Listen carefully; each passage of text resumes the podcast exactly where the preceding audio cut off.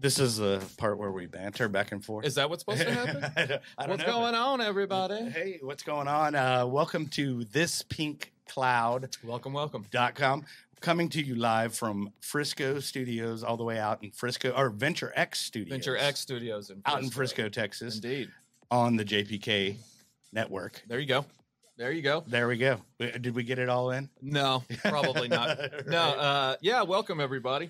Glad to have you all with us. So um, yeah, we were uh, let's see, uh, talking uh, just last Friday, Is right? there- Is there anything going on? Yeah, Jim Bob, old Jim Bob. we had Jim Bob, our lovely uh, mascot of the show, actually on the show. we used magic to turn him into a small bobblehead. but uh, before he was a real man, and he was on our show uh, last week, and it was good to talk to him. We we know Jim Bob from from kind our of inadvertently through uh, rehab where Kelly and I met. So Yes. some of y'all may know we uh, Kelly and I met in rehab uh, nine months ago. Getting that is correct. And At, well, uh, while we're at it, we might as well just Yeah. throw it up there. Summer, Summer Sky, Summer Sky in Stephenville, Texas. which look, he's on it today. our our personal Perfect. favorite rehab there you go. Of course. of the many rehabs. But so there. so long story short, we met Jim Bob. Jim Yep. Bob was on the show last week. Yep. And then uh, so you know, we do this show to help people out. We do this show to help people obtain and maintain sobriety, That's right? the idea. Okay.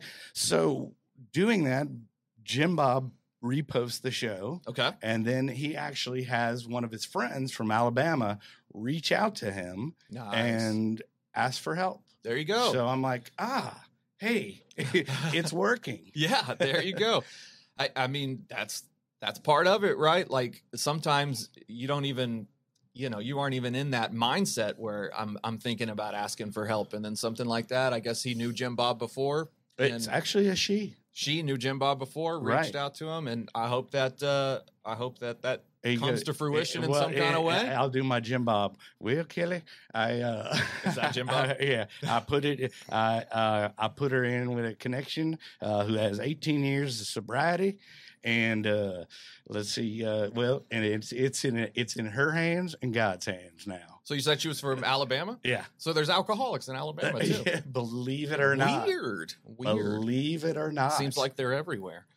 But uh, yeah, I guess we should. Uh, What else is going on? well, I don't know what else is going on in your world besides 250 days, and I'm an RSPS now. Yeah, that's true. Congratulations on that. to, to those that didn't see last week, Uh, Uh, I am now specialist a, over here. recovery coach, peer specialist. So now I can coach CG Kid, right? now he gets to tell you what to do. I guess that's I how it. that's how Kelly views it. That's right. well, I, I am his, his sensei in a, a little way. I guess, are, right? Does he know about this? He does. He Okay. actually he actually referred to me as his sensei. I do. I do. That's between you two. well, you know, Yeah. it's. I think I understand The force. the force and the fact of how heavy an enormous amount of knowledge can be on one person. Hey, there's no doubt that uh, overthinking um, and constant thinking is a burden. Yes. yeah, I, I know how that you feels. know the sorrows of mankind. I do know how that feels. exactly. I mean, that's it. You know, that's that's what the Bible says. Is it? Yeah. Um, all right. Well, so welcome, man. Yeah, It's dude. good seeing you guys. Yeah. So you've had a busy day today. Yeah, huh? it's been pretty busy. Well, I appreciate you coming back on the show. I know, obviously, it's our number one episode. Imagine that, dude. Was that season one, season two? I don't know. I don't know. Oh, I'd almost wish to reference it for the for the people at home, but I don't remember which one it was. That's Right. okay. But at that point, you were self-diagnosing yourself with eight No, ADHD. medically correct? diagnosed, and Oh, I, medically. I haven't been mis like it hasn't been declared a misdiagnosis. Oh, okay. me, but I'm starting to suspect that that might have been a misdiagnosis. Okay, It's a so, suspicion thing. so what, that what brings about the suspicion? there, there you Well, go. I like Yeah. to just catch you guys up since I last been here. Okay, please do. So, um, I was pretty isolated, but I was also having like a lot of realizations about stuff and uh, Mhm. overthinking, like you said. sure. And when you overthink society and yourself, you can start alienated not just from society, but also who you are.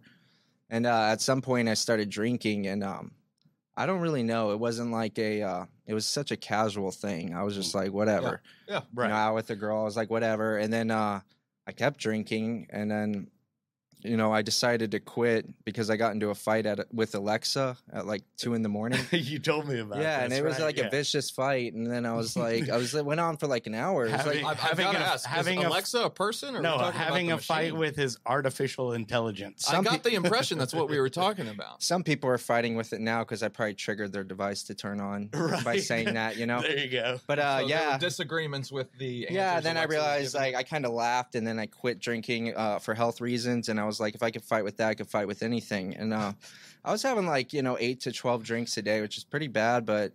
It doesn't really explain what happened next because I've quit alcohol many times and never had this experience. So uh, Mm. I woke up. It was two days after I quit drinking, Mhm. and I woke up in a complete psychotic episode. Like I was having hallucinations. I was laughing like the Joker. I was crying the next minute. I was uh, manic episodes, depersonalization, like looking at my hands, feeling disconnected from my body, and then having anxiety attacks, out of body experiences where I was becoming the room.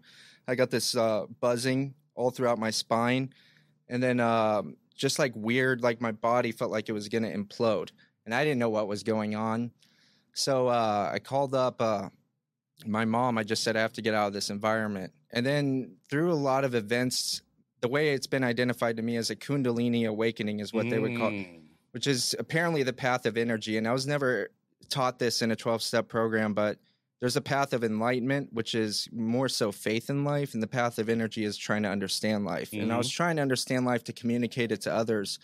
And uh, drug abuse can actually trigger a Kundalini awakening, which Mhm. You know. So I believe the alcohol abuse One triggered one this. thing I did do some research on after we spoke about that.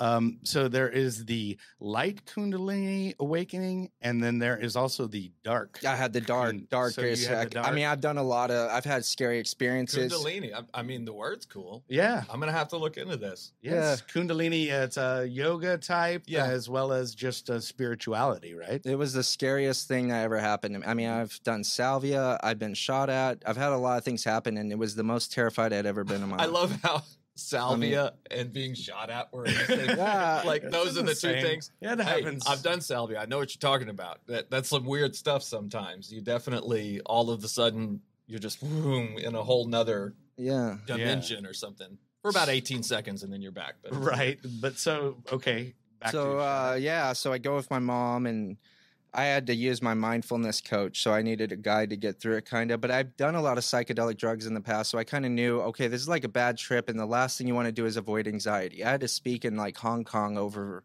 video call like the next day, and I could have Right. canceled that, but I I know from bad trips and experiences that if you start changing the way you behave. Because the mm-hmm. anxiety, even in an awakening experience, they're saying the anxiety is trying to teach you something.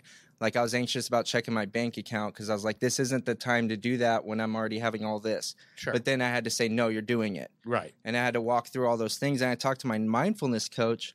And uh, what I realized is that I was trying to understand my narrative. And uh, I realized that my narrative was just as senseless as society, as far as understanding my narrative in order to dissect who I am as a human being. Sure. In other words, who I am in a spiritual sense is beyond my comprehension. And I've been trying to understand it so much that I drove myself insane. oh yeah. Yep. And I, I laughed really hard and then I let go of so much. And I experienced, I guess, what some would call like a state of enlightenment. Right. And uh, what it was was not anything I thought it was. I always thought it was like a journey to get from here to there, like Mhm. consciousness, like you study Sure. especially at the books it's like you get from step one to step 12 or you uh i was just reading books on consciousness oneness the mm-hmm. subject object like all these things thinking i'm going to go there. But when it actually happened i realized i just love normalcy. I was so grateful to not be in the kundalini badness that Right. i was like dude i love normalcy and i stopped thinking because i didn't want it to return. And then as far as like alcohol is like it became like heck no i'm never drinking again because i don't want that to ever happen again That- While while we're doing while we're bringing up the Kundalini, that sounds like the light portion of the Kundalini awakening symptoms that uh, you were. So you went through the dark, and then also because, like, I mean, it's uh, an experience of oneness where you feel where your compassion for humanity increases, and then just a, a spiritual connection with the divine that transcends uh, the ego. Yeah, it's Right. really, really trippy. And in recovery, I mean, uh, I feel like it's presented that uh, you know, there's a spiritual awakening when Mhm. you finish the 12 steps. And I'm starting to realize like the actual awakening is a lifelong, it keeps happening. Sure. Yeah. So there's awakenings. That was one awakening Yeah. that was really intense Sure. for me of letting go. It's one I needed the most, I think, of anything. Well, and I love that because we always point out, hey, it there is no magic pill for sobriety because if there was, you know, we'd all take too many. There's no magic pill. You have to keep up Yeah. at it, and it's a work in progress. Sobriety and your mental health There's is all- a work in progress. there's all kinds of you know cliches or whatever that uh, describe it you know in shorter form um, but a lot of what i'm hearing is you know you were kind of diving trying to dive so deep into all of the questions that we all ponder like why am i here what you know yeah, point of it? questioning why I have questions, even. Yeah. like going way too deep with yeah it. well and that's what happens is you you end up going you know into almost you know nonsensical non-useful thought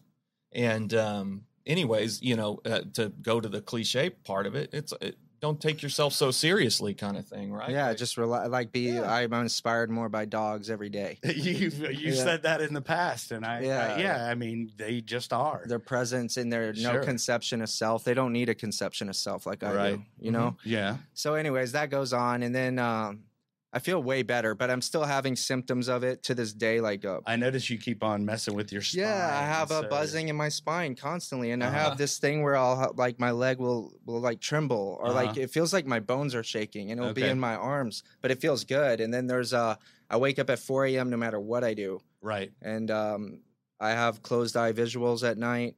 If I'm Okay. about to go to bed, there's this point where I'm not asleep, but I'm already starting to dream. hmm Uh, so there's like I online. I mean, someone laid out the seven symptoms. I was like, dude, I have all of them, and I don't think this is normal. And I was like, this is weird. I don't know if I believe in Kundalini or any of that. I'm just Mhm. saying that's the thing it aligns with.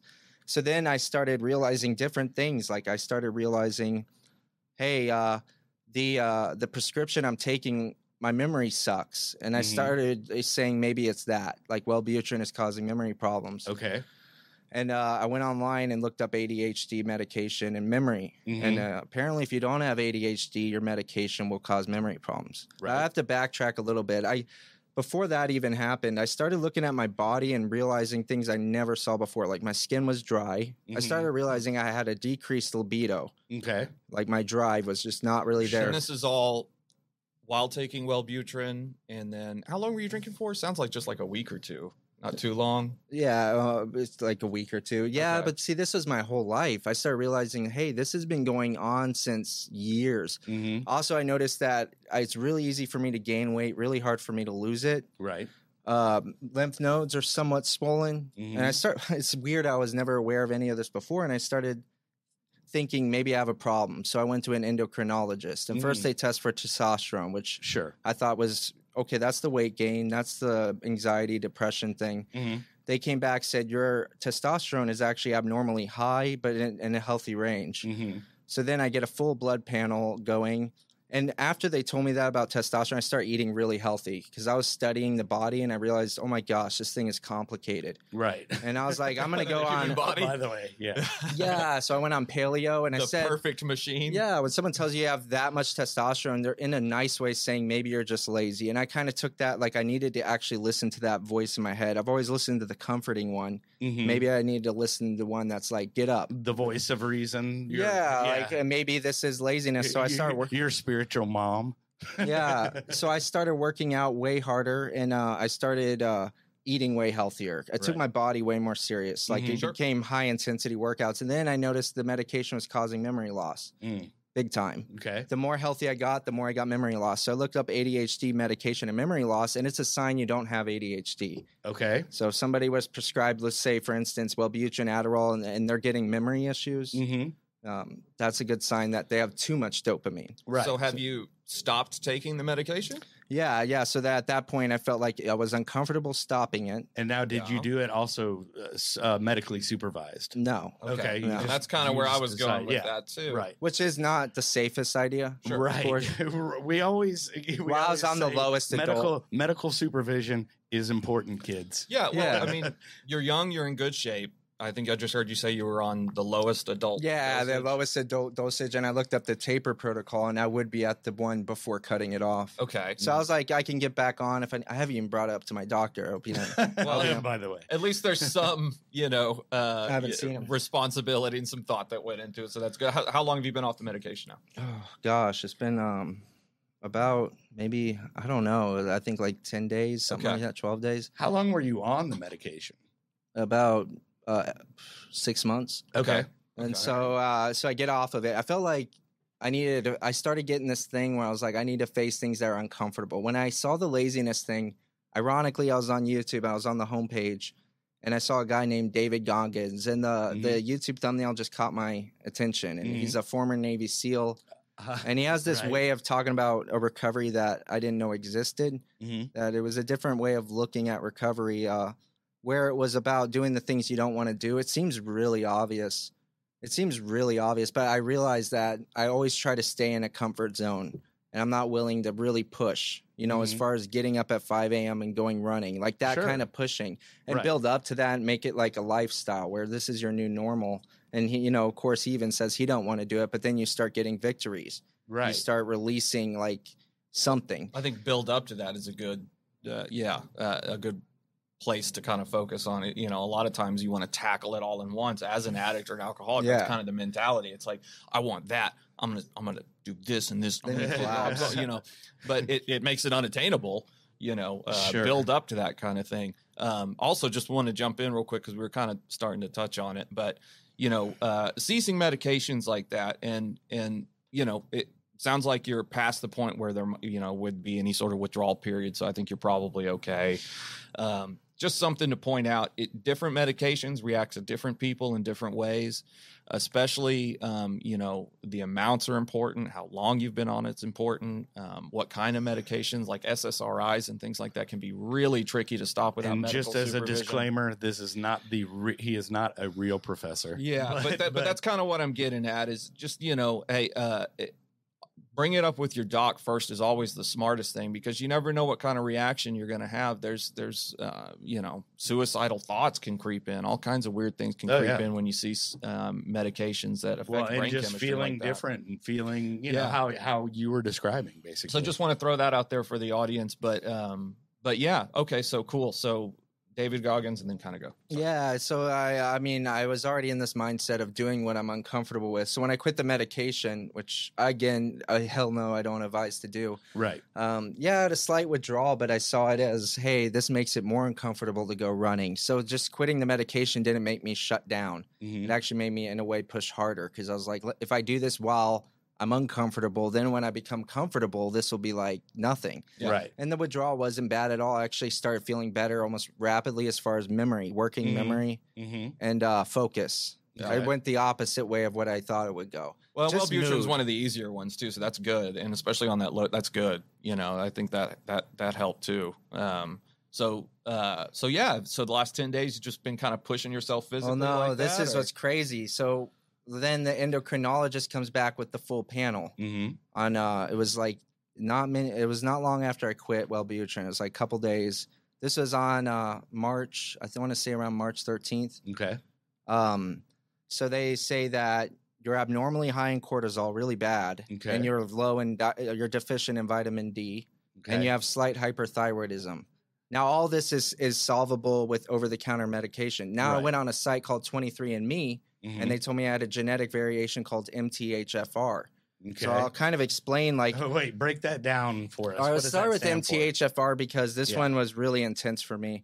MTHFR, 40% of people have this genetic variation. So if And what in does re- the acronym stand for, though? Oh gosh, if I could only okay. I'll let when, it. you, Yeah, when you're yeah. getting into genetics and stuff like that, who knows? Okay. yeah, It's pretty long. Yeah, but what it does uh when could just be whoever discovered it, really. it's, Yeah. their, it's their name. Yeah, Well, the, the, when you have that genetic variation, what happens is your body doesn't convert folic acid to vitamin B9. And in that conversion process, put B9 where it needs to go. Uh, so these people, one of, what it causes ultimately, one of the big things is a decrease in serotonin, dopamine, norepinephrine. Mm. And I, I have this genetic variant. So I have this MTHFR, and, and the solution is avoid folic acid, which everybody always told me to take or eat, Sure. and take something called methylfolate with a complex or B vitamins. Mm-hmm. Uh, so I took it, um, and I literally, uh, I was like everything else, self medicating, hundred percent. It was like uh, how people describe Prozac, but it didn't feel like a chemical at all. Right. It, just felt like this is like returning to my childhood. This is like Mhm. right. who I was always. It's just this calm, like just ability to. And the grass got a little greener. Everything got brighter. I got more motivation, and my focus just went up. It was everything I wish that ADHD medication did. Right. And then with cortisol, I started reducing my stress with uh, fish oil, ashwagandha, yoga, acupressure. I went all in on it. Mm-hmm. And then I felt even better. And then with vitamin D, bringing that in, I felt even better. Right. And then I got to a point where I was like, oh my gosh, this is like being born at 31. Right. And then I started thinking back. I was like, I've been to rehab several times. I've been to, uh, you know, psychiatric doctors, and I've never once gotten blood work in my life. right. And it's never even been offered or suggested or pushed. And then I started thinking like this is crazy to me that we have like a like that's not a first step because the thing with mental health is when you're coming at it with therapy and you're coming at it with antidepressants Mm-hmm. these things are processes they take a long time antidepressants trial and error therapy can take years with the body when you see that hey they're deficient in testosterone or thyroid problem or uh, deficient in iron or vitamins uh, those things can be solved rapidly Mm-hmm. and those lifestyle changes will make a huge difference within days and then Right. also it's measurable we know like with adhd you can't measure So when you went to rehab before, they never tested your blood.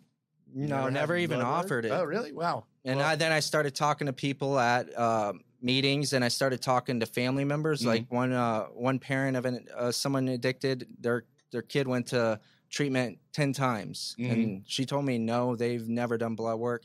And a lot of people in the meetings never gotten blood work at a rehab. Wow. And then I started telling people about my experience with methylfolate. And some people, I said, like, the worst thing that can happen is it doesn't work, from my understanding. You take it and you might get a little edgy because you have too much methylfolate, but it's not like something that's going to really harm you. But a lot of these people struggling with addiction and recovery took it and they were saying, wow, like they had depression issues, they had Mhm. anxiety. A lot of that went away. Right. So then um, I'm I'm I'm it's like the ABC News hits me up and uh, talks about a story on nitrous oxide, Sure. and I'm like going crazy with the cortisol treatment. I'm like, this is it. I found recovery, and they're like, why? The question for the topic of the story was, why do people abuse nitrous oxide? Sure. Fun. Right. So time go a little time goes by, and like last night, I it was put in me to go on Google and look up how does nitrous oxide get you high. Sure. And there's one thing I knew the primary mechanism of action, N- NMDA antagonism, which is the same as DXM, PCP, and ketamine. right. But nitrous has a very relaxing component Mm, that the others don't necessarily have. right. Ketamine's like a pure dissociative. DXM has kind of like a SSRI antidepressant feel. Yeah. PCP has like a stimulant amphetamine feel. So I was like, what what is that? How does this actually work? And the way that nitrous gives that relaxing feel, feeling, at least a big contributor to it, is triggering the anti-stress hormonal response, lowering cortisol. And the only other substance that would do that is opiates. And both these things are on the rise. And uh, so then I was like, huh, that's interesting. But you have to think heart disease is on the rise, obesity, Sure. just drug abuse in general, um, suicide, depression, anxiety, ADHD is Oh, yeah. on the rise. So then I started thinking, like, you know, this is just me playing with ideas. I don't really know much of anything, to be honest. But I was like, maybe what I'm dealing with with cortisol isn't just me. Maybe the whole quarantine and uh, us not being able to to really practice good stress, Right. like get out and grocery shop and go to the gym, Sure. so we're limited in that way. Then we're fed a lot of distress. In a way, we almost, uh, we almost like, it's just like a perfect storm to create an influx of a lot of cortisol. Yeah. Because there's things we can't fix that we're looking at, Right. and then things we can Well, I think I think it's just gonna, you know, the whole pandemic is going to affect everybody across the board. Sure. Um, you know, alcohol definitely included in that discussion. We're we're creatures that want to be a part of a community. Mhm. You know, we're we're built that way. We want to interact with each other. I think that's primarily what we're here to do. You know, connect with each other in whatever kind of way we can. And when that's taken away, but you know, through quarantine and things like that, Mhm. there's going to be uh, all sorts of effects. And then there's all going to be, on the flip side, sorts of coping mechanisms that people will use to deal with those effects. Um, drugs is a a go-to for a lot of people drugs and alcohol i mean it's a it's a tried and true method to change the way that you feel generally for the better very quickly Right. so yeah While we're talking about that, we can go ahead and talk about my drug use. oh all right let's do Real it quick. Kelly, Um, Kelly the no, no, no. guy. I just Yeah. I want to put in my two cents for um, nitrous oxide. okay Um, yeah As a DJ, a successful Yeah, DJ. I, I don't doubt in, you saw a little in bit the that. in the rave scene, we saw, you know, there was um, canisters of nitrous oxide. Yeah. and nitrous oxide uh, with somebody with balloons. And the first time I see that, I go, "Wow, this is fun! This party has balloons." yeah like the punching bag Yeah, balloons yeah. i remember they and I'm I'm just like sitting there going, "Oh, uh, okay." Um, it's not those kind of balloons, Kelly. It's not like I'm like, oh, why are they sucking in helium? It's just going to make their voice high. nice I mean, that's just that's just that's just my naivety. you might lower your voice this is this one's gonna lower your voice yeah, exactly. So, um, you know, there's been songs that have been made about it. Um, my buddy uh, Green Velvet made a song called Flash, which uh, you know is all about uh, the balloon in the corner and Yeah.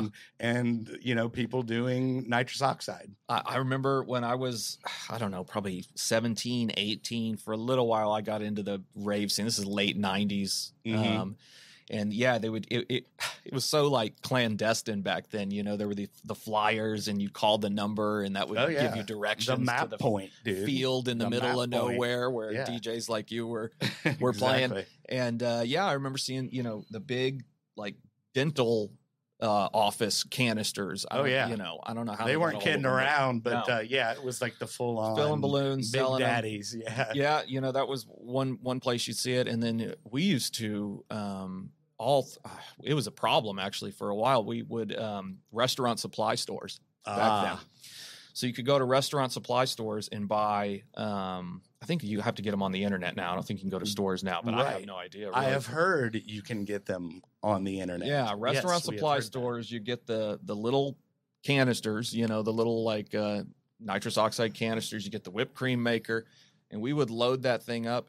And I mean, we would drive around doing, you know, doing whippets. Right, yeah. like testing our invincibility. And just and just, I also Being- want to point that out. You know, I, want to point that out Really, that, that nitrous oxide and whippets are the same. Yeah. So Yeah, we call them that being whippets. said, and then but then you know it's all inhalants, right? yeah, yeah. So that being said, um, there are, you know, rush is what they used to call it, and other things that aren't nitrous oxide. But a lot of people just go, "Oh, it's all inhalants," and it's not all the same. Well, I know. yeah, when we yeah. I made a point of that. Yeah, when- Duster and uh, Duster's a big whippets one are now. different things. Right, yeah. totally.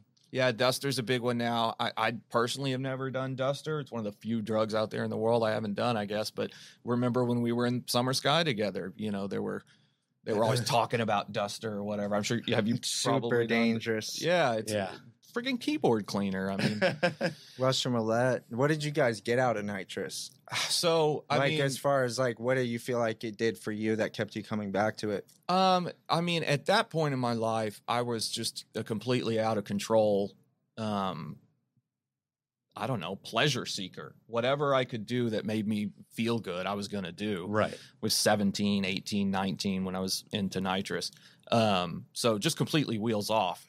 Um, and that's probably part eh, part of the appeal of it was that it was, you know, other drugs I had been doing to that point certainly got me high, but nitrous gets you for a short period of time, granted, not as long as Mhm. other drugs, Right. but just gets you so ridiculously high. I mean, Sure. this close to losing consciousness, you know, Right, But yeah. but not. And um, and I mean, we really, I'm telling you, we were like testing the limits of our invincibility almost. I mean, we would drive around at high speeds doing nitrous while behind the wheel. And to anyone who's ever done nitrous, it's a terrible idea. And You've got a better, you've got a, yeah, yeah, you've got a better chance driving blackout drunk. You Right. really, really do. yeah. Yeah. Nitrous, especially because your disconnect, your brain disconnects from the body. you completely lose vision. You go tunnel vision. I mean, it was it was a bad deal. So I think that was part of the appeal. Uh, man, was like testing my invincibility. Um, also, it was just cheap and easy to get and goofy. And um, I don't know, but we would spend nights just loading up a whipped cream canister, Mhm. sucking on that thing, you know, turning our lips blue, freezing our vocal cords, just, you know, going until Good- we, Good, clean fun. yeah, going until our head wanted to explode. Sure. Kill as many brain cells as possible in one night. I mean, just nonsense. Right. But yeah. I don't know that it filled any sort of um, like emotional thing, but uh, certainly at that time, I think was uh, I was so wheels off that the the chasing some sort of like am you know am I invincible? Can I possibly even like get Yeah. caught, get hurt, I've that kind there. of thing? Yeah, uh, I think that's kind of where I was during that time frame. And then, well, let's go ahead since we've all, uh, you know, shared our experience. Yeah. Uh, what was your experience? Yeah, Uh, sort of what just drew you in, I guess. or what'd Mainly get out of it? potentiation of psychedelic drugs. Like Right. I was curious Yeah. about what you think about that because the the Yeah. plur scene, you know about Uh, yes, of course. Yeah, I was actually talking Peace- to them about peace- it. Peace, love, unity, and respect. Don't you feel like I the know uh, that acronym. the rave culture and the people that use that like raves and stuff uh, are a little different than say like the narcotics as far as heroin and meth users and what do you think because i was telling them i feel like on the surface it's like that but then there's this underbelly and it's not everybody it's like a trap some Mm, fall into yeah. Right.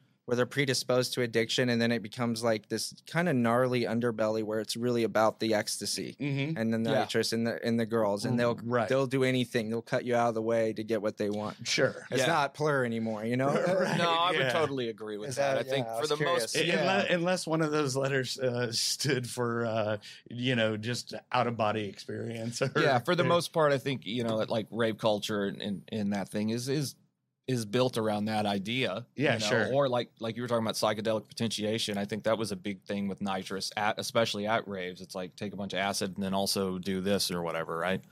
Um, but yeah, the nasty underbelly, like you're talking about, like eighty percent of the folks are in it for. I don't know. I guess the right reasons is whatever that what are Whatever the, that means. What are the right reasons, Um, Nolan? But yeah, well, like you're saying, peace, love, unity, all that. But yeah. just to have fun, to have a good experience, um, to you know maybe connect with other people in a way you're not able to Mhm. normally, sure. um, to connect with the music in a way you're not able to normally. Right. Um, that's the idea.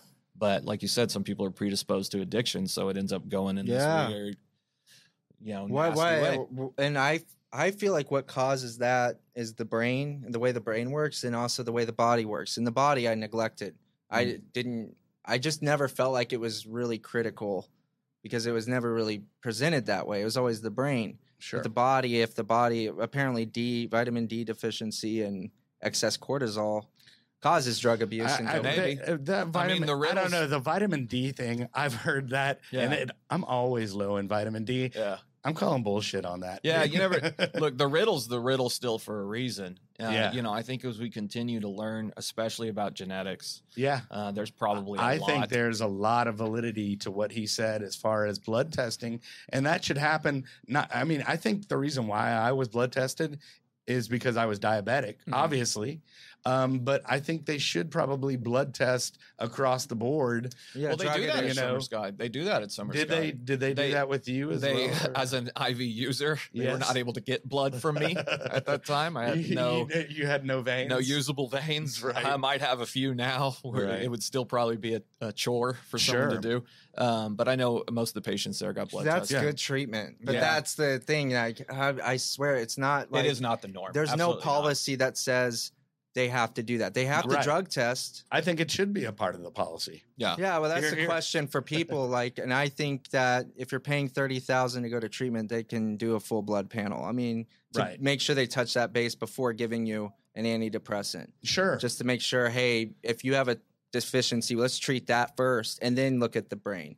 Like, I think it should be ground up. Like, the brain is the last thing you really want to touch. But you, if you have to touch it, you have to touch it. Right. You get what I'm saying? But the body's so quick to fix. Well. It's and, every, and we know the everybody, everybody's completely different too Mhm. i- in that aspect, and you can't just go, "Oh, okay, well, Exactly. he's, yeah, he's he's an alcoholic, so chances are he's depressed. Let's just go ahead and just Yeah. feed him some of these, and you know, maybe Well, he'll it's be certainly the thing we know the least about the brain. Sure. You know, so that makes a lot of sense. You touch it last. You know, it's where our least amount of knowledge is. But I mean, probably why it's not blood tested is probably because it's not covered by insurance when treating addiction. You know, I don't so know. I think they could mark it up. I wish they just had at They least could work with them on But it. see, the thing is, I was never even recommended to me, and I think you'll find that a lot with re- people in recovery. That you know, Summer Sky sounds like a good. I'm sure there's good places. There's, There's some. exceptions to this rule, and there's just like there's good Yeah. doctors. But Right, when you yeah. ask a a group of them, I'm pretty sure if you were to poll something like that, a big majority would say it was never even recommended. Oh no, it's Mm. it's the first Yeah. time I'd ever even I've been to multiple treatment centers over the course of my addiction. That is the first time I've ever even seen it at a rehab. So I'm 31 and I've been self-medicating uh vita- this deficiency in my body. I know Mhm. that because when I, I remember I was telling you I'm just convinced I'm I was self-medicating ADHD. hmm Well, I'm going deeper. What was causing the ADHD? Right. And these deficiencies in excess will cause symptoms. Now, in a symptomatic diagnosis without blood work, they're going to say it's ADHD. They're going to say it's uh, depression, anxiety. But when you go into the blood work, you would say, "Oh, well, this is what's causing all of those things." Sure. And then uh, Right. I know that because when I'm now I'm healing the body, and it's just like a totally different experience. Like you said, everybody's different because I researched it a bit. And if you have too low a cortisol, you want to do weightlifting and running. If you're too high, you want to do yoga and Right. walking. It makes me want to go get my blood work done again. Well, yeah, I just think it's some that because It's like probably about time. Yeah. too. sure. Uh, You had it. I remember looking at the paperwork that you had. Right. I was We were like, oh, checking it hey, look, dude, Yeah. all my levels are like normal, man. Yeah, I yeah. don't have to take insulin. yeah, exciting times. well, 2020 kind of showed. I mean, if you survive 2020, there's a chance your hormones might be a little messed up.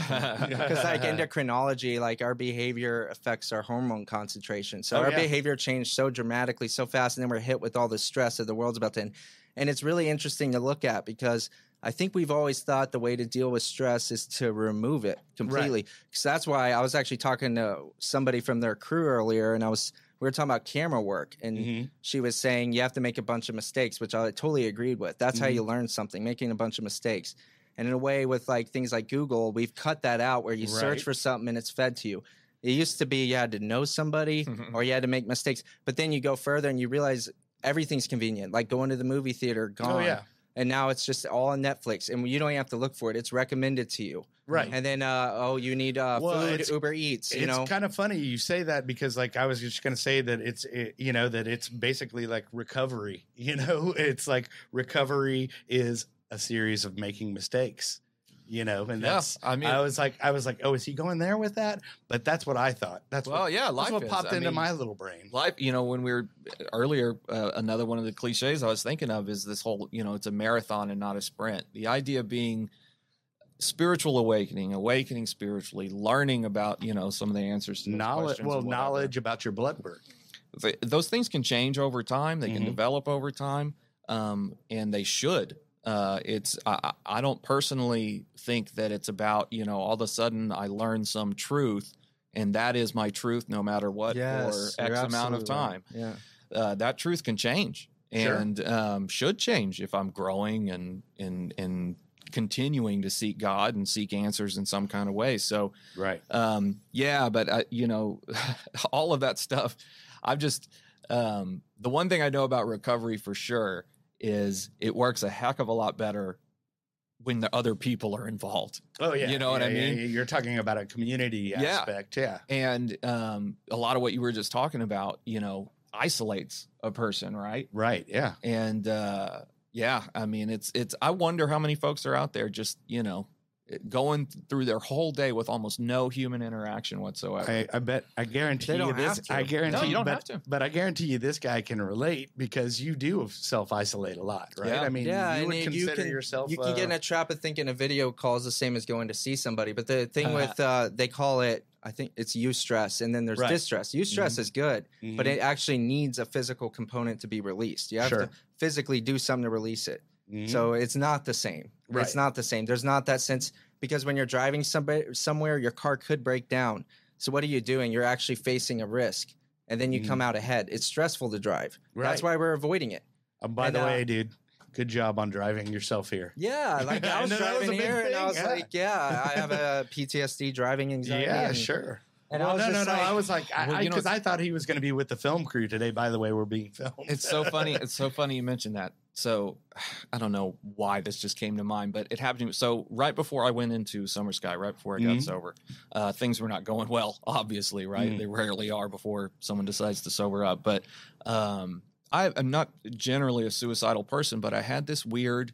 I had become suicidal in this weird, very specific way Mhm. um, had a life insurance policy and was trying to find out a way for my family to cash in on that, you know, and me to check out, right? right. And the best way I had come up with was all of a sudden this idea came to mind I should drive off one of those overpasses, right? One of the big overpasses. Once that idea got in my brain, Uh huh. I would have full on panic attacks on these overpasses. And even now, nine months sober, Mm. um, I still operate on those overpasses the same way I was that month before I got sober, trying not to kill myself. What will happen is I get on there and I have to focus on the road because if out of the periphery I see Yeah. how high up I am, Yeah. immediately some voice is like, drive off, come on, just do it, just do it, just do it, just Wow. do it, just do it. It's this weird battle I fight Yeah. on overpasses. Um, wondering when that's going to go away. Sound, it sounds like you could use some therapy, my friend. Maybe, yeah. Well, talking about Yeah. it right here and, and, Yeah, and thank you. talking Well, about hold it's probably good. Hey, thank you for sharing. Oh yeah. Yeah, it's, but it's, I relate. I, I mean, in Yeah. a way, I relate. I just, but I think it's so important that I used to like old Philip would have probably stopped driving. I mean, got Right. an Uber, even though it's not safer. I just wouldn't have to deal with the stress of doing it. Oh yeah. You see how like technology has made that easy for me, Oh yeah. and that's the issue. I feel like is that when COVID hit and quarantine happened, we were kind of pushed to move to a sedentary digital lifestyle, and I think. uh some people, because the thing is, people are stressed out. They're stressed out because the, they thought the world was in the end. There's racial issues. There's division. There's Yeah, it's not like we were killing media. it. We weren't killing it before COVID hit. There was- yeah. there was this was already going happening. This was Yeah. already happening. I think the way that, and then they're working jobs and uh, they can barely pay their bills. They don't like working the job. So that's not an example of. Uh, I mean, you know, it's work, but it's work that you hate doing. And then, and when I got home, so I'll just share from my experience.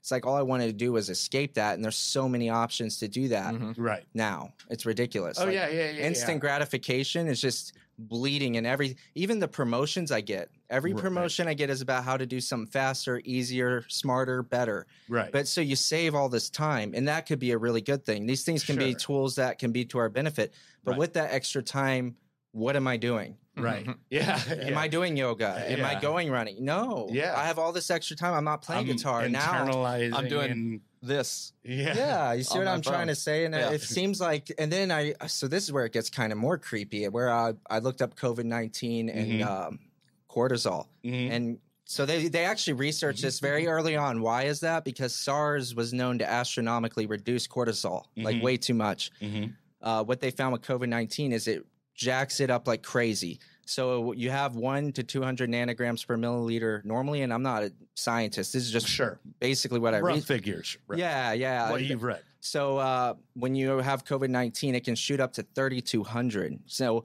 to give you a reference point, major surgery on average will shoot you up to a thousand. This is what I was reading. Mm-hmm. So it's three over three times more than major surgery. Now the thing is, when your cortisol goes that high, to bring it back down, you actually have to do some work to bring it down. It's not one of those things where you can go about this consistent sedentary lifestyle. So what I'm saying is, on top of all that that went into this quarantine, if somebody like me got COVID, I mean, even the fact that you have something that you can die from, that's gonna jack your levels up Sure. and then I recover. Well, a lot of people have long lasting effects after COVID 19. Mm-hmm. And I think not always, but I think in some cases, it could have to do with we're not really taught how to manage stress. And it's not Yeah. something that really enters our, our minds too much. Sure. Like Dude, how that's a- important that is. Yeah, uh, that's a super great point that we're not taught how to manage stress. I mean, no, I don't recall. I blame any- it on whoever didn't teach me that. Yeah, I blame well- my alcoholism on that. But you know, I didn't so- even think about it until Yeah. I was 31 and I'd already been to treatment so many Right. times. Like, I never thought about it. So what's crazy though, like so from from what we talk about, like our perspective, what's crazy is so so why is it that X number, X percentage of people when they. So we talk about. We basically have talked about why you would seek an escape, right? Why you would seek stress relief in alcohol and drugs, nitrous specifically. We talked about a little bit, whatever it is. So that's why you might seek it. But how? So why is it that this percentage of people, whatever number that is, um, fall into addiction with it? Like, do you think it's genetic? Do you think it's brain? Do you think it's? Do you think I could think it could be a combo player. we still don't know? We've been looking at it for You years. sure. We Uh, no I- one knows. My best guess, because everything that I've been learning, and I don't know anything. That's why I started off saying I don't know anything Right. because I always am proven wrong. I mean, last time, what was it like a month or some ago? I was Right. convinced I had ADHD. Sure. Now I'm questioning that. Right. So I don't even want to say I don't have ADHD. That's why I say I'm questioning it. Because Right. who knows? I could come back next. you're ADHD. I'm trying to stick with it. A- ADHD neutral. Look, I'm pretty simple now, but like Right. I'm understanding simplicity is not knowledge. Sure. because then you're jumping back and forth. I don't care to really know much. Sure. Uh, but what I have been discovering is addiction comes down to self medicating, and it's a societal problem. Right. It's not like drug addiction and um, fast food and sex addiction. They're all kind of the same thing, and it all comes down to self medicating. Now, a lot of times this is a dopamine deficiency or Mhm. monoamine, like serotonin, norepinephrine, dopamine. Mhm. But what makes it easier to solve and more simple, but also more complicated, is that the body can cause those issues. Mhm. Does So- that make sense? So here's my thing. So I buy that as an entry into addiction, right? I buy that a self medication is perhaps um, maybe why you try it in the first place, but certainly why it does more for you than maybe That's what I normal mean, yeah. person. Yeah, The- like you know, that's the the um, best explanation I can come up with is um, normal drinker. Uh, you know, a couple of drinks at dinner or whatever, and they're good, and you're like, two or three. What's the big, you know, Yeah. why not more? They're like, Sure. well, I'm, I'm feeling like I'm losing control a little bit. Mhm. I get three drinks in me. I'm starting to get control. you know what I mean? I'm feeling like I'm getting control finally. And that, I think that self medicating, I think that's the key there, right? That's why it makes me feel that way and not that person, perhaps. But why then is the off switch so hard to find? Why can't I stop? Like, that's the part of addiction that's so baffling. Sure. Like, well, if, in look, spite if of- there was if there was a controllable off switch, there would be no there would be no addiction. There would be no well, it's You and know? that's the crazy part. It's like I'm not a fool. I know what it's doing to my life. I know it's hurting me, people Sure. around me. I don't want to do that. Yet still can't turn it off, right? Right. It's just so weird. It's so baffling. And I think that's why, you know, so much help is needed. Um, for, for me, I'll speak for me personally. Like the only way I've ever been able to stop is with a ton of help um, from other people and from a, a power that is not definable and explainable by me to reaching out to God within myself, within the world, you know, however you want to define Mhm. it is up to you. But like that kind of thing has just been so key for me because I can't figure out how to do it just with my own brain. Like I don't know how to do it. I tried. I went in circles for too many years wasting time. You know what's it's interesting. I never would share this unless I didn't give a crap what people thought about me. Okay. Uh, so it's like uh, with substances. What's really interesting for me is that you're talking about power of choice, right. like where you lose your power of choice, where you can't quit even if you want to, and that's Mhm. a lot. It's some a lot of people don't understand about addiction. Like in a certain 12 step program, they talk about the hard drinker. I don't Mhm. speak for that program. I'm just saying, Yeah. and they say that's the person that can, you know, once they get a DUI or DWI or maybe two, they can stop. Mhm. And then the alcoholic is somebody that can't never stop. Right. Um, so I always thought that I was an addict uh, to all substances I put in my body. But uh, I realized at some point the only thing that truly removes power of choice, and you know how somebody will say, I'm an alcoholic, I'm a meth addict, I'm this. Mhm. So they're identifying with they're- that drug, I lose Yeah, power With of their choice. DOC, but then they got the other the ones, other yeah. ones, they might not continue to use them, but they didn't really have that experience of not being able to stop. Yeah, the only right. one I could not stop was marijuana. That's Mhm. it. Mhm. And uh, now you go into this is where a lot of people, this is why I don't care what people think, because a lot of people come back and they're like, I don't get weed withdrawal. I don't get addicted to weed. But Well, you it's have not to about understand. It's not about that. I get horrible withdrawals. I lose power of choice. How do I stop smoking weed? I don't even know. It just happens, and I right. wait for it to stop. That now the thing with marijuana is endocannabinoid, and I don't know too much about it, but endocrine and endocannabinoid sound alike. So I'm not Sure. saying, and my endocrine system was always jacked up since I was Mhm. little. I have adrenal hyperactivity Mhm. and deficient vitamin D, and a slight hyperthyroidism. And Mhm. weed uh, affects TH, TSH levels in the thyroid, I believe. Mm-hmm. So it makes sense that when we have 50 different hormones and all these vitamins going on in our unique brain chemistry, that yeah, it's just weed to a lot of people. I consider my reaction to it allergic. Yeah. Right. But for me, I lose choice. Now with alcohol and other things, it's not a justification to use it. But when things get bad enough, like I'm yelling at my Alexa device, or meth, Right. you know, it gets bad enough to where I'm tearing up my body. Sure. Uh, you know, I'm able to say, and that's the thing on my channel. I feel like very few people really catch on to is the drugs I speak on. I've done. Mm-hmm. I uh, I share the experience, but ultimately I quit because the drug wasn't worth it for some reason. Right. And it's like cocaine. Okay, my Yep. nose got blew up and it was expensive, right. and the come downs were horrible. right. Well, and You know what I'm saying? Yeah, I, I agree. I agree. But Alcohol, marijuana, I don't even know how I stop it. alcohol and opiates for me. Those are the two where Well, I then- know I lost power of choice. and there's the rest also, of them, but I there's still also felt like there was at least a little control there somewhere along the there's way. also a different everybody also and i want to point this out everybody has a different definition of sobriety you know there's straight edge you know sobriety and then but then there's people that i know that are in the program um you know that smoke weed still Yeah. so Yeah, no, that's more power to them. like, Yeah, I, I it's mean- not. It works for them. I wouldn't judge them for it at all. sure I'm I not, I'm understand not judging them. Oh yeah we're not. I don't know that it counts as sobriety. I mean, sobriety is just a word that has a definition in the right dictionary, hmm but it could be recovery, certainly. Sure. Look, yeah, sobriety, like the act of being sober. Now, the issue with sobriety is not what the act is; it's that people identify with the act. It's like when Mhm. somebody says, "I practice veganism" versus "I am a vegan," hmm or uh, "I am a Christian," "I am a this." What you're doing is you're kind of this is like a tribal mentality of everybody has a label. You're a drug addict. You're sober. You're this. You're that, and it's a tribal mentality of we're each in our own tribe, and we use labels to decide because we've moved into a nation. We're supposed mm-hmm. to be coming together, but these labels actually divide us into tribes. And sobriety, I found for me went that way, where I, it was a way of being different. And if something threatened my sobriety, so in other words, if people accuse me of relapsing when I hadn't, because they look mm-hmm. at me with hyperactivity and they're like, "Let me look at his eyes, let me look at his pores, let me look at everything." Yeah, I'm like, yeah. if you looked at anybody that way, you would think Sure. they're you find something. Yeah, yeah, right. it's like, and then I would get so threatened because why? Because I identified with sobriety. So when they took that away, when they threatened that, then mm-hmm. they're going to threaten who I am. And I had to learn to step out and say, I am. I don't even know. I wouldn't even say like in a human being, I'm the being. I'm something deeper than even being human. I don't know what I am. It's a mystery. And sobriety is a part of myself. And I separate the self from the con- the spirit. Does that Mhm. make sense at all? So like the AA thing, it's like the conception of self. I feel like it's overlooked. The conception of higher power, it's really talked about. right But what is the self?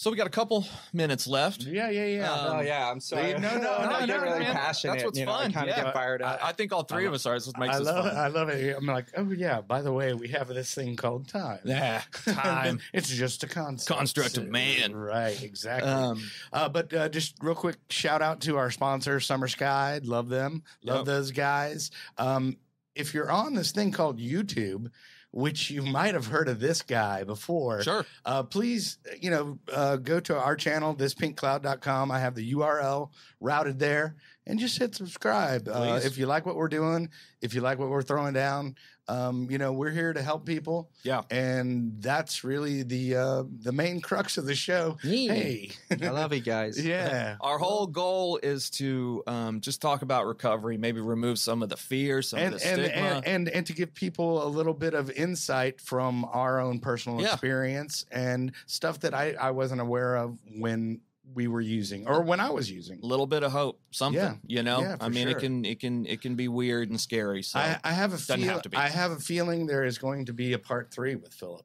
oh, for sure. Yeah. I, I get passionate. I get fired up. It's always no, it's no, always I fun love to it. sit down Yeah. and go. No, but I, I, it's super interesting to me too. I can't wait to see what's revealed over time. Like I was talking about with genetics, I think there's going to be a lot there. I mean, there just has to be. Um, that's going to uncover some of these ideas as to why Mm-hmm. some people gravitate to marijuana versus opiates, alcohol. Like there's Yeah. there's there's answers in there somewhere. Sure. Um, maybe we figure them out one day. You know, hopefully, uh, hopefully sooner rather than later. Some of the stuff is uh, deadly. I, I think we should do like a little therapy session. Some of the stuff like, is deadly. Film a therapy session. yeah, with you, I'm over here talking. of To, us, I mean, like- I, I'm still thinking of like you know when I was driving doing those whippets. I mean, that was madness. yeah, that was that's madness. insane, dude. We I mean, popped curbs. Uh, I mean, we I've done crazy stuff. too. Yeah, I mean that's just Yeah. nonsense. And Yeah, uh, it's at the weird now. time, yeah, at the time it was funny and you know high five, what just Oh, yeah. whatever. Yeah, but you're a kid, and you. You Part know, of it's you- being a kid, and part of and it you is also thought you were invincible at that point in your life. well, and that's and right. It's like that's the what that's you get also out. yeah. You want That's what you get out of nitrous. invincibility. Yeah, Yeah, for that's sure. what you get out of nitrous is I don't care about nothing.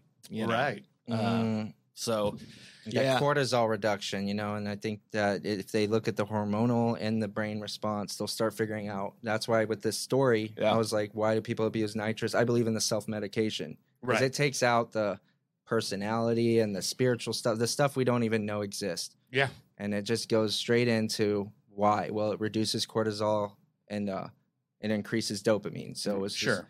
from that perspective, it's understandable, like why opiates are on the rise and Mhm. nitrous specifically, because we are under stress.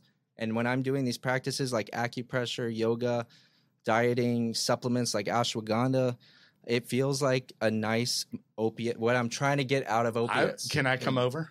I can show you this stuff. I swear, if you go in hard on it, it's I'm different. going. I, I'm- okay, well, I, I had to do him- all the I- things. Him Have and I heard of this? honestly list, live like ten minutes, five minutes from each other. So I have heard of people even like freezing their vocal cords and like the Oh, yeah. alveoli in their lungs and stuff going too hard with nitrous. Like, oh yeah, I've heard of that that. can like, happen. Yeah, like you will freeze the air sacs in your lungs, and um, all of a sudden you're like, yeah.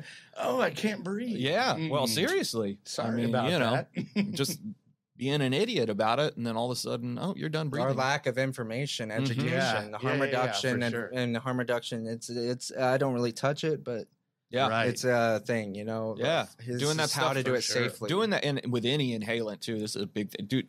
Don't do that stuff alone. Don't do that Mhm. stuff Oh, alone. yeah. Doing that stuff alone, you lose consciousness, Well, bang here, your head on a table. You know, right. you might be there for six hours bleeding Yeah. out. Um, yeah, don't do that stuff alone. Right. Well, other than that, like I'm I'm over here getting ready to video you guys live here. Yeah. but uh and there's hey man, there's people from ABC here by the way. What's going on, ABC?